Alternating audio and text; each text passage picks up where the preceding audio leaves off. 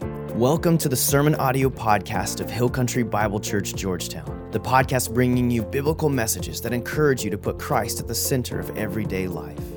We're here to help you engage in the local church and to invite you into a life that matters through Jesus. If you have any questions about your next step, visit us online at hillcountry.life. And now for today's message. Well, Happy New Year, church family. You know, if you've been around Hill Country Bible Church for a while, you know that our vision as a church is that every man, woman, and child in Georgetown and beyond would have a chance to hear the good news of Jesus, to experience his life changing reality. And the question I want to talk about today is simply this like, what in the world is God doing for heaven's sake? And I mean that literally. Like, what in the world is God doing for the sake of heaven, bringing people into a relationship with Himself. And let me just say up front here this is not going to be a sermon per se this morning. It's more of a conversation that I'll be having with our global missions director, Chuck Abbott. Chuck, welcome. Good to have you here this morning. All right, Chuck serves full time in global missions here in the church. And Chuck, let me just kick it off by saying, what in the world is God doing for heaven's sake? Well, Brian, imagine there scale natural disaster that left many without work and without food. But a team of believers starts what's called one rice bowl, one neighbor, hmm. and starts sharing food and the life changing reality of Jesus with people. And one day, they visit a man and a woman who are, who are extremely hungry, mm-hmm. and the man's really, really sick. And they share food with him, and then they share Jesus with him. Well, a couple days later, that man calls this team of believers back and he says, My wife and I have believed in Jesus as our Savior. Awesome. What do we do now? and also, this team of believers ends up sharing food with over 6,000 people. They end up sharing the gospel with 5,000 people, and 1,500 of those people believe in Jesus. 1,500. Wow. All from that one movement. That's really cool. Imagine a 30 person house church in a country where Christianity is persecuted. It's completely closed due to the pandemic. Can you imagine a church being closed? imagine that in a, in a persecuted mm, Yeah, be difficult. They don't know how to do, they don't know what to do. But they get help from a missionary on this technology called Zoom. I think I've heard of that. Yeah, I think I've heard of that one. ministering to 30 people to over 100 in just one week. One week. Wow. Imagine a pastor in an unreached country traveling to train, train some local believers on how to better share the gospel and to plant churches. Mm-hmm. And a local man who's an unbeliever, though, hears about this man that's going to come to this church. And he ends up finding the man, the pastor, and he asks this man if he could come to his home because his wife has seemingly gone mad, seems possessed, and he literally has her chained up like an animal to protect not only herself but others around her. Wow. And this local this pastor, uh, a trainer visiting there, he agrees. And he goes to this man's home, he prays for the woman, but then can you imagine that as soon as he starts sharing the gospel with this woman, she completely calms down and is just completely mesmerized. The Holy Spirit takes her and she listens to the entire gospel presentation. And imagine that after that, both she and her husband believe in Jesus.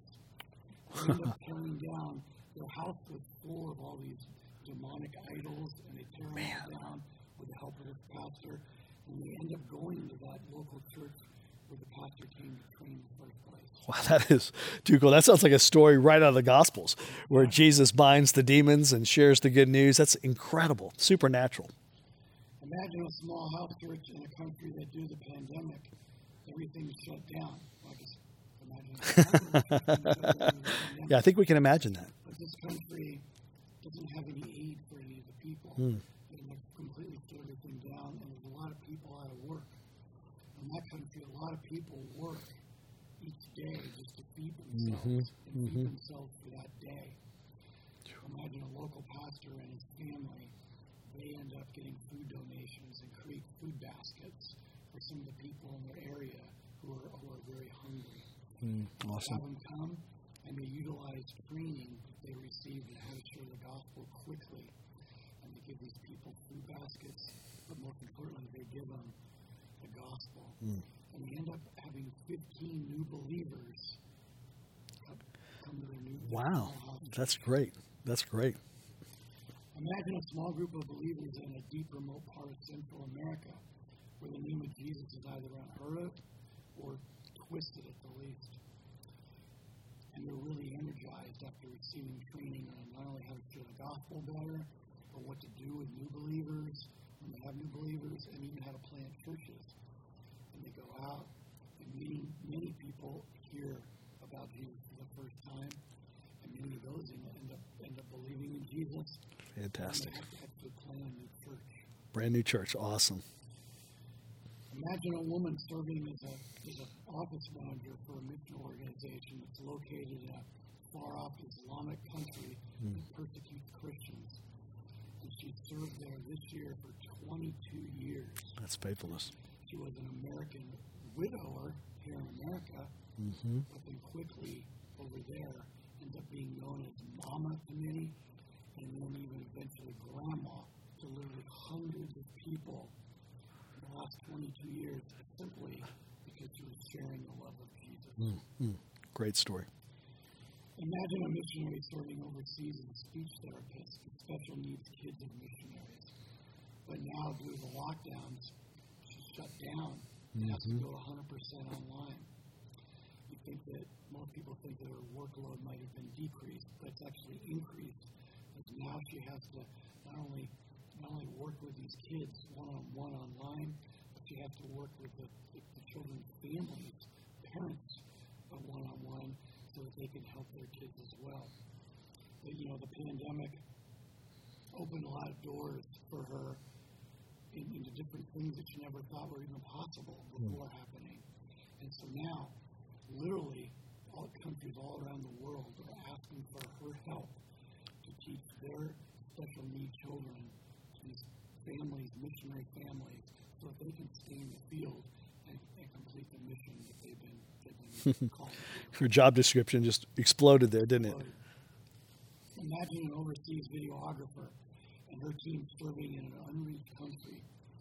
But due to the pandemic again, it shut down for, for a very few, very mm-hmm. few brief moments. They have literally not, not much to do. But quickly, a lot of churches and missionaries and even min- entire ministries contact her and her team because they don't have an online presence. Mm-hmm. And guess what? They need help. They get online mm-hmm. for the first time. and because of because of this videographer and her team, many more people now than ever before are hearing about the life changing reality of Jesus because of their help for all these churches and, and individual ministries. Wow. so many cool stories there that, that Chuck has shared. And you know what's really neat is I don't have to imagine those stories because those are real stories. Those are real stories that really happened just this past year in 2020. In the midst of everything that was going on, God was doing all that. And not only are they real stories that happened in 2020, but they're all stories from missionaries that we support personally here in the church.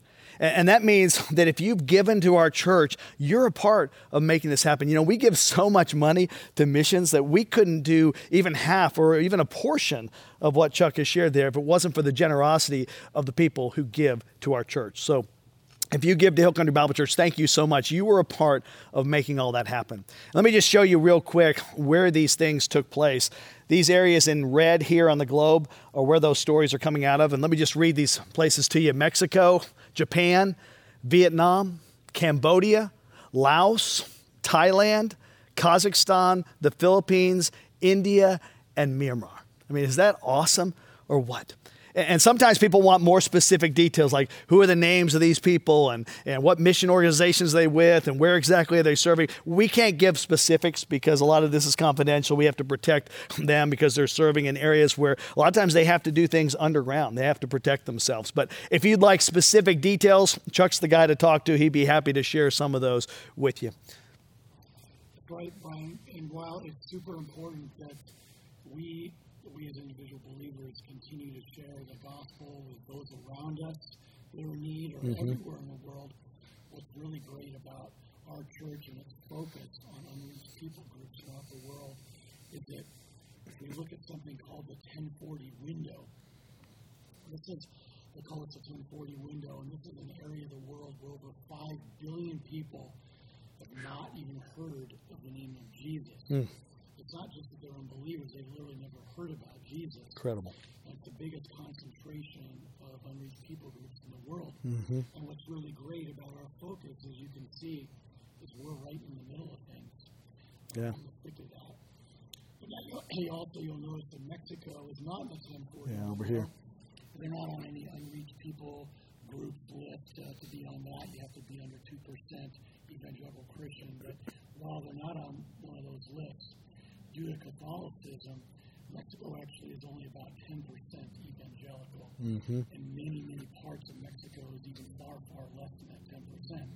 So Mexico is so, still so super important for them to hear the life-changing, life-changing reality of Jesus Christ. And also, as we know, it's important, been important to our church since our church was founded and will continue to be important. Mm-hmm. Mm-hmm. I know what, uh, could you explain uh, why it's important for a church to be involved in global missions? Oh, absolutely. I mean, it, it's critical for the church to be about missions work. And it really goes all the way back to Acts chapter 2. If you look at the Bible and you know the story of Acts, you know that the church began in Acts, Acts chapter 2. But in the chapter before that, Acts chapter 1 and verse 8, Jesus gave the marching orders for the church. And I want to read this to you. It says this this is Jesus talking. But you will receive power when the Holy Spirit comes on you, and you will be my witnesses in Jerusalem and in all Judea and Samaria and to the ends of the earth. Uh, basically, Jesus was saying, in your own locality, Jerusalem, be witnesses. And then send people out to Judea, Samaria, the surrounding areas, and even to the ends of the earth. So for us here in Georgetown, Texas, Georgetown would be our Jerusalem. That would be our local mission field. And then Judea, Samaria, that would be like central Texas. And we're a part of a church planting movement that plants churches all across this region. And then we're also called to go to the ends of the earth. And really, that's the calling for every church everywhere. Wherever you're at, be focused on local missions and then send people out to reach others. Brian, why is it important for our, our entire church body to be engaged in global missions? Yeah, that's that's really good. There are three ways primarily that we can be involved, and I think everybody can be involved in missions in some way, shape, or form. The first way is to pray. The second way is to give, and then the third way is to go. And let's talk first about the first one, uh, praying. Uh, the missionary Paul said this to the church at Ephesus. He said, "Pray also for me." Okay, that whenever I speak, words may be given me so that I will fearlessly make known the mystery of the gospel. So Paul solicited prayer. Paul knew that he needed prayer. He needed prayer for boldness. He needed prayer for protection. Like he was in dangerous areas, just like our missionaries are today. And Paul also recognized that, that prayer is really our most effective weapon, our most effective tool as Christians. And I don't think we use it enough. In fact, coming next week, just a little uh, preview, we're going to start a series called Gutsy Prayers that you won't want to miss. We're going to talk a lot about the priority of praying because all throughout the Bible, we hear about the need to pray and the priority of prayer. And, and this passage right here in Ephesians 6, Paul is actually talking about spiritual warfare, that we're to put on the armor of God, uh, that our battle's not against flesh and blood, but against these spiritual powers. So, if we're going to be effective in doing spiritual work and winning people to Christ, we're going to have to pray. And I know for me personally in ministry, what means more than anything is when somebody comes up to me and says, Brian, I'm praying for you. And I'd rather hear that than anything because I know I need that prayer. So we can all pray for our missionaries. We can also give. Now, take a look at this passage. This is from the church at Philippi. Paul's writing to them. He says, When I was in Thessalonica, you sent me aid more than once when I was in need. Not that I desire your gifts, what I desire is that more be credited to your account. I am amply supplied now that I have received from Epaphroditus the gifts you sent. They are a fragrant offering, an acceptable sacrifice, pleasing to God. This is an incredible passage right here because it says that giving results in many blessings. First of all, giving blesses the missionary, right? The person that was out there. Giving blessed Paul. He says that now that I've received from Epaphroditus the gifts you sent, I am amply supplied. And we want to make sure all of our missionaries are amply supplied, right? We, we don't want them having to worry about how do I pay the rent? How do I feed myself? We want them doing the work of ministry. And so it's important to bless the missionary by giving. But also notice here that the giver is blessed. What Paul says is, I desire that more be credited to your account. So somehow when we give, it gets credited to our account. We get blessed as well. It's kind of like it's more blessed to give than to receive. And then finally, in this passage, and this is pretty remarkable, giving blesses God. It says it pleases him here. That's like a sweet aroma to God. So if you want to please God, give to the work of his kingdom. So we can pray, we can give, and then finally, we can go. You know, at the end of the book of Matthew, Jesus gives these parting words to his disciples. It's called the Great Commission. That's what we call it now, right? Our great task that we have. It says, Then Jesus came to them and said, All authority in heaven and on earth has been given to me. Therefore, go and make disciples of all nations, baptizing them in the name of the Father, and of the Son, and of the Holy Spirit, and teaching them to obey everything I've commanded you. And surely I am with you always to the very end of the age. See, that's why I think it still applies to us because we're not at the very end of the age yet. That this was instructions to his disciples that they were to carry on to other disciples, and it comes down to us today. This is our great task, our great commission. And every one of us should be making disciples. And that word really just means a follower of Jesus. But every one of us should be about that business locally. And I think for some of us, at times, God's going to call us to go. God called you to go and, and start with a short term missions trip, and now you're in full time missionary ministry. And I, I think that may happen for some of us. But for all of us, we can be a part of praying, we can be a part of giving, and if God leads, we can be a part of going. So, Chuck, talk a little bit more with us about what God is doing in the world, especially in 2020, what happened with the craziness that was the year 2020, the COVID situation. Explain how God worked through all that. Sure. Well, 2020, as you know, was, was kind of unique. And uh, while 2020 was a little crazy for all of us, it was also the same for all the missionaries out mm-hmm. there. And a lot of people might think that, you know, that COVID actually caused missionary work to decrease. But quite the opposite was true. It actually caused it to increase. Mm-hmm. Mm-hmm. And um, they had to start thinking about all different new ways to still accomplish their mission and goals because those never change. Mm-hmm. And what's kind of kind of unique and kind of really kind of cool is that with technology and other things, uh, that's that's been able to continue to happen, and their missions have been able to continue moving forward. Fact, we think that when we come out of this and go back to whatever the new normal might be, mm-hmm.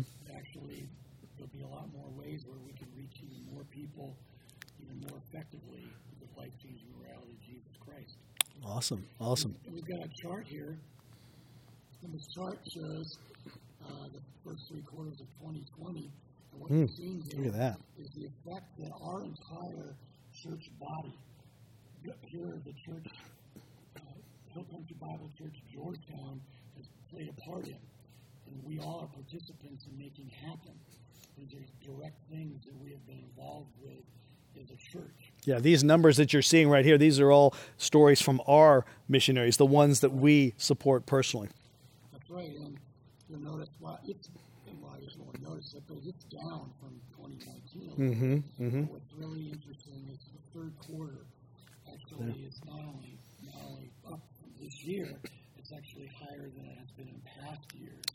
That's cool. And, uh, one of the one of the positive things I guess you could say out of, out of COVID actually caused a lot of a lot of people in the world to to give a listen to the gospel. Mm-hmm. Mm-hmm. They're all searching for answers. Yeah. And even believers are even more willing to go out and share with their unbelieving friends. And we're seeing that starting to take an impact now. And so I think it's neat to to know as a church that we have been a part of almost 6,000 new people in the third Yeah, look at that. Wow. 400 churches. And That's unbelievable. We have, a, we have a, a part to play in that. And that's just been what's really cool. I think that Romans 8.28 just fits in quite nicely here? Yeah, yeah, it really does. These these numbers are amazing in the third quarter. Can't wait to see what God did at the end of 2020 as all those numbers come in and we continue to see God do amazing things. He he works in spite of us, in spite of our circumstances, oftentimes. So, you know, one thing that's really exciting for us as a church is that all the missionaries we support have come from Hill Country Bible Church, Georgetown.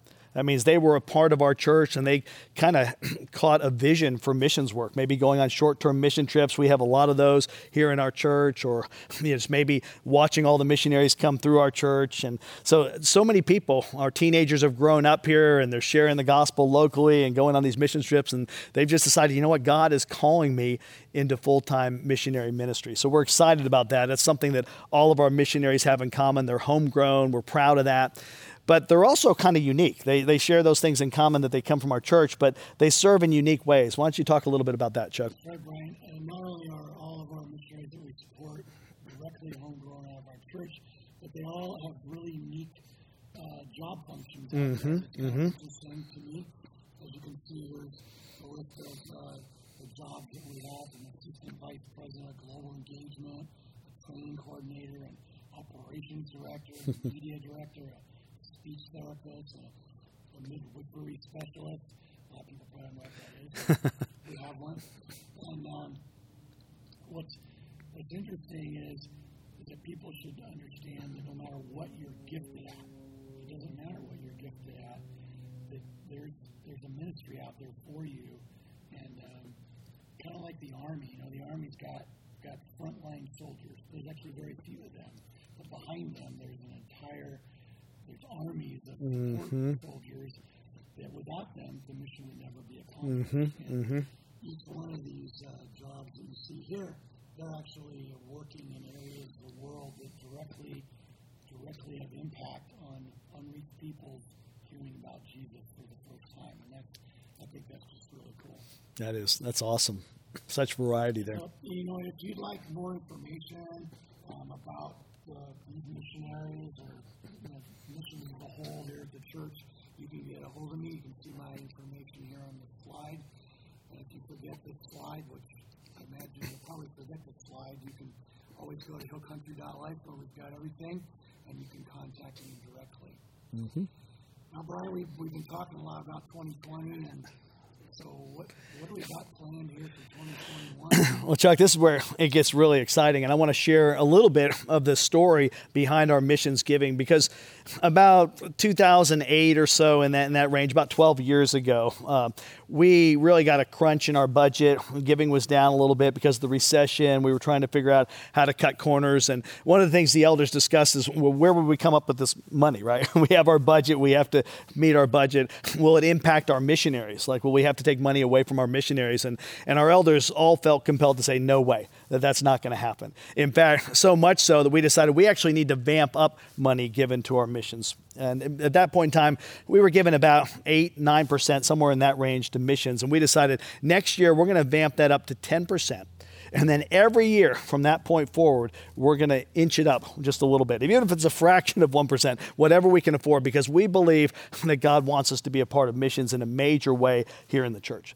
So that was back in 2008. So now, 12 years later, going into 2020, we had 20% of our budget was set to go to missions. That means 20% of everything that comes in will push out the door to local missions, to global missions, and make sure that that's going out. And God has provided for us every year. We have not had a deficit ever since, which is incredible. We cannot outgive God in that respect. And so that's been exciting for us. So we set our budget at 20% to go out the doors in 2020. But what we actually did this past year is 26.2% of the money we received went out. And that's because there were so many people and, and, so many needs, really, with this COVID situation. 2020 was such a crazy year, and people gave enormously to benevolence, and so we pushed that out. And yes, we include benevolence as part of our local outreach ministry. Uh, that's giving money to the poor and sharing the gospel with them. And you may wonder, well, why do we do that? Well, that actually goes all the way back to the beginning of the church as well. In the early days of the church, uh, there was kind of a meeting that convened in Jerusalem. They were trying to figure out how do we do missions work? How do we balance this? And the big time leaders back in the early church, James, Peter, they all gathered together in Jerusalem because they recognized, hey, we're doing ministry here to the Jews, and Paul is out all over the world ministering to the Gentiles. And how does all this work? And so they had this little council, and Paul gives us a summary of what happened happened here in Galatians. Let me read this to you. Paul says, They recognized that I, Paul, had been entrusted with the task of preaching the gospel to the Gentiles, just as Peter had been to the Jews. They agreed that we should go to the Gentiles and they to the Jews. All they asked was that we should continue to remember the poor, the very thing I had been eager to do all along. That's incredible to me right here. They said, you know, the, the focus, like, like with Jesus, is remembering the poor. And I think that's because they're hungry, not just physically, but oftentimes spiritually. And so we decided if that was the main takeaway of the Jerusalem Council, we want that to be a takeaway for us too. So we do remember the poor here in our community. In fact, this past year, $75,000 that came into our church was given out just to help people in our community with regards to benevolence needs. And that's just fantastic. We're super excited about that. Uh, our congregational care pastor, Michael Banyan, uh, we received some gift cards, $500 gift cards to help poor people out in this area. And right before Christmas, he delivered a card to a lady just really in need, poor family, and she just broke down in tears, just crying uh, because it was such a big gift for her. And we always like, you know, talk about Jesus. We give a little card that has our church name, and we encourage people to come and check it out. But we make sure that people know there's no strings attached. Like we are here to share the love of Jesus. Jesus loves you, and this is a gift from Jesus. And so that's pretty exciting what we've been able to do. But, but what's really cool, and, and the question that was then posed to us is what do we do in 2021? Right, originally we had planned in 2020 we're giving 20%, in 2021 we're going to give 21%. We're just going to keep this going. Nice formula, it works out great, and then God steps in, right? and so in 2020 we gave 26% went out the door. So so do we back down? Do we go back to 21% or, or do we trust God?